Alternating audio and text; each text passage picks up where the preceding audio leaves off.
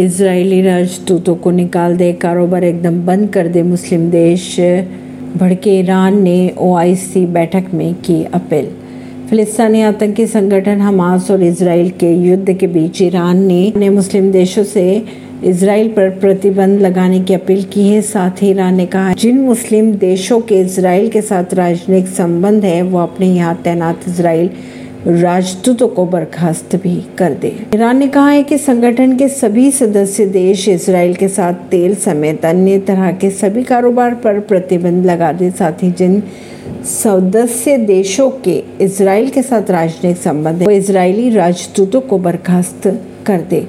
Iran के विदेश मंत्री के अनुसार सभी मुस्लिम देश इसराइल पर तत्काल प्रभाव से पूर्ण प्रतिबंध लगाने का ऐलान कर दे, जिनमें तेल से लेकर सभी चीज़ें शामिल है। परवीन सिंह नई दिल्ली से।